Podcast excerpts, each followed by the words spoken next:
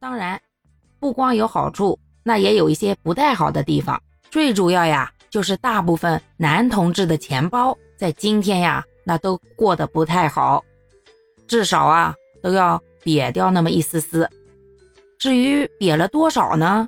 那就取决于这人平时藏私房钱的能力有多少了。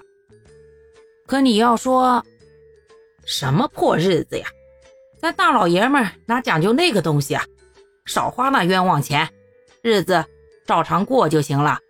哎，这话呀，你哥三十年前那是勤劳顾家好同志啊，个个都要抢着嫁。你哥二十年前呢？嗯，这小伙不错，踏实肯干。你哥十年前呀，对不起，你这人啊，还得考察考察。嘿，你要搁现在，你敢把这话说出去试试？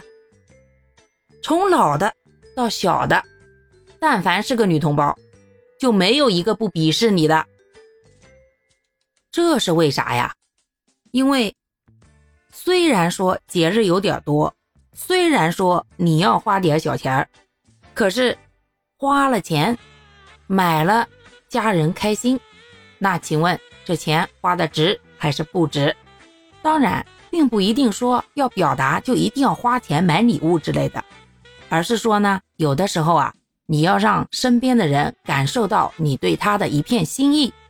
如果你能够不花钱，还能做一些个让他感动的事情，或者送一些个小礼物的话，那你有的时候会比花钱得到的效果还要更好。但是对于大部分的男同胞而言，算了吧，还是花点小钱吧。毕竟啊，花钱跟花心思比起来，那还是。花钱省事的多。